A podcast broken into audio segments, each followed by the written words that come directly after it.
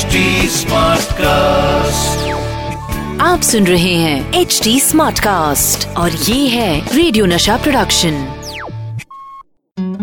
Hello मैं हूँ doctor नागर पेशे से मनोवैज्ञानिक और पैशन से ह्यूमन माइंड का फ़ैन मैं आपके लिए लेकर आ गया हूँ आपका favourite show love Aajkal. Love Aajkal. दोस्तों प्यार कभी कभी ऐसे सरप्राइज़ देता है कि प्यार से ज़्यादा मज़ा उस सरप्राइज़ का हो जाता है। और तभी शायद प्यार का मज़ा भी है। तो चलिए आज की कहानी शुरू करते हैं। कहानी का नाम है गई भैंस पानी में। सोना गाँव के सरपंच के नए नए जवान हुए बेटे पालम चौधरी की जवानी का क्या झाक था। फटेली जीन्स और अंग्रेज़ी छापे की टी शर्ट पहन के वो नए हंस की ऐसी चाल दिखाते थे। कि गाँव की गोरियों का दिल कचर जाता था। पर बड़ी मुश्किल ये थी कि जिस माधुरी पर उनका दिल आ रखा था, वो उन्हें घास भी नहीं डालती थी। दरअसल वो माधुरी माधुरी दीक्षित से उन्नीस भी नहीं थी। गोरा कंटीला बदन और ऊपर से ऐसी तोड़ू अदाएँ कि जिसकी नज़र पड़ जाए गुलाठी खा के वहीं गिर जाए। पर हाँ उसकी ज़ुबान ऐसी थी जैसे तीन नंबर का रेगमार एक सांस में पचहत्तर गालियाँ। और वो भी ऐसी छठी छठी कि सुनने वाले का सारा खानदान मुँह छिपाता फिरे। पर एक दिन अचानक बालम की लॉटरी लग गई। क्या बोल रहे बाबू जी ये माधुरी दीक्षित की माने कर्जा ना चुका हमारा? और क्या मैं थारे को भगवत पुराण सुना रहा? जा उसकी माँ से बोल क्या? उसकी ज़मीन के कागज़ पड़े हमारे पास। कल तक पीसे ना आए तो कुर्की करा दूँगा। पर बाबूजी अगर अभी धमकी देने के लिए उसकी भैंस क्या नाम था उसका? पिंकी पिंकी को उठा लाऊं तो ठीक नहीं रहेगा? असल में भैंस पिंकी में माधुरी की जान बसती थी। और बस यही था बालम चौधरी का तोड़ू आइडिया। क्यों? क्या हुआ चौधरी? तेरे पुरखों की आत्मा को चैन न पड़ गया जो तू फिर से आ गया हमारी गाड़ खान को? सुन मधु बाबूजी बहुत गुस्से में है। बोल रहे जाके बोल दो उस माधुरी दीक्षित को यो कर्जा न लुटा रही तो पिंकी बाँध लेंगे अपने बाड़े में। क्या बोल रहा तेरे बाबा को फुल्लर देवी उठा के ले जावे। मेरी पिंकी पे नज़र डाल रहा। कुत्ते गुर्दे छीन दूँगी पत्थर पे घिस के। चल निकल यहाँ से। बस कर माई कान में छल्ले पड़ गए मारे कोमा ने फुल स्टॉप तेरे धोरे। शुरू हो जा तो शुद्धि बोफोर्स बन जा। और जब बालम चौधरी कान सुजा के घर लौटा तो बाप की गालियाँ खाई। क्यों रे? छोरी से गाली खा के आ गया? ना कटा दी चौधरियों की। मार मार के घाम में सुखा दूँगा तेरे को। जो भी जाके पिंकी को लेके नहीं आया। बालम चौधरी पिंकी को घर न लाए तो चौधरी जान ले लेगा। और अगर लेने जाए तो माधुरी दीक्षित गालियों के गोले लेके खड़ी। तो उसने किया क्या?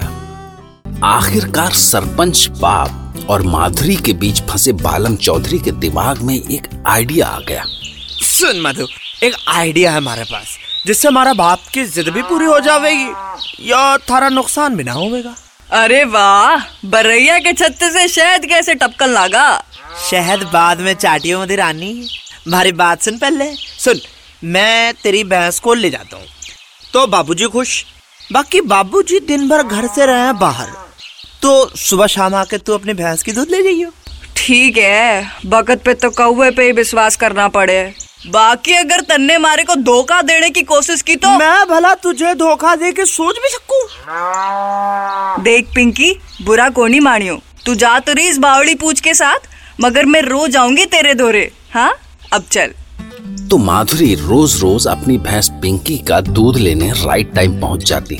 जिस वक्त बालम का नौकर पप्पू उसका दूध निकालने आया होता पर इधर पप्पू दूध निकाल रहा होता और उधर बालम माधुरी दीक्षित पे कंटिया डाल रहा होता। देख मधु मैंने कसर कोनी छोड़ी अपने प्यार साबित करने में। मधु हो गया दूध। बोल तो तेरे घर तक छोड़ दूँ। जब ससुरा जब काम की बात हो ससुरा बीच में अपनी टांग डाल दे। बालम चौधरी का आइडिया कुछ काम नहीं कर रहा था। वो जैसे ही मुँह खोलता माधुरी छूटते ही गालियों की तोप चला देती। तभी एक दिन अचानक मौसम खराब होने लगा। माधुरी परेशान होकर बालम चौधरी के बाड़े में पहुँची तो देखती क्या है कि पिंकी गायब। बालम ए बालम क्या हुआ मधु? ऐसे अंधे पानी में काहे भागी फिर रही? आंधी पानी गई तेल लेने। तू ये बता पिंकी कहाँ है? वो तो भाग गई कहीं। भागी? और तू बदली में घाम ताप रहा। कौन सी बावड़ी घास लांग के आया तू? और ये बालम किधर गया? वो तो अपने बाप को ढूँढने गया है। बाप को ढूंढा? और मेरी पिंकी खो गए वो। और बाद में माधुरी वहाँ से बावली सी भागी अपनी पिंकी को ढूँढने।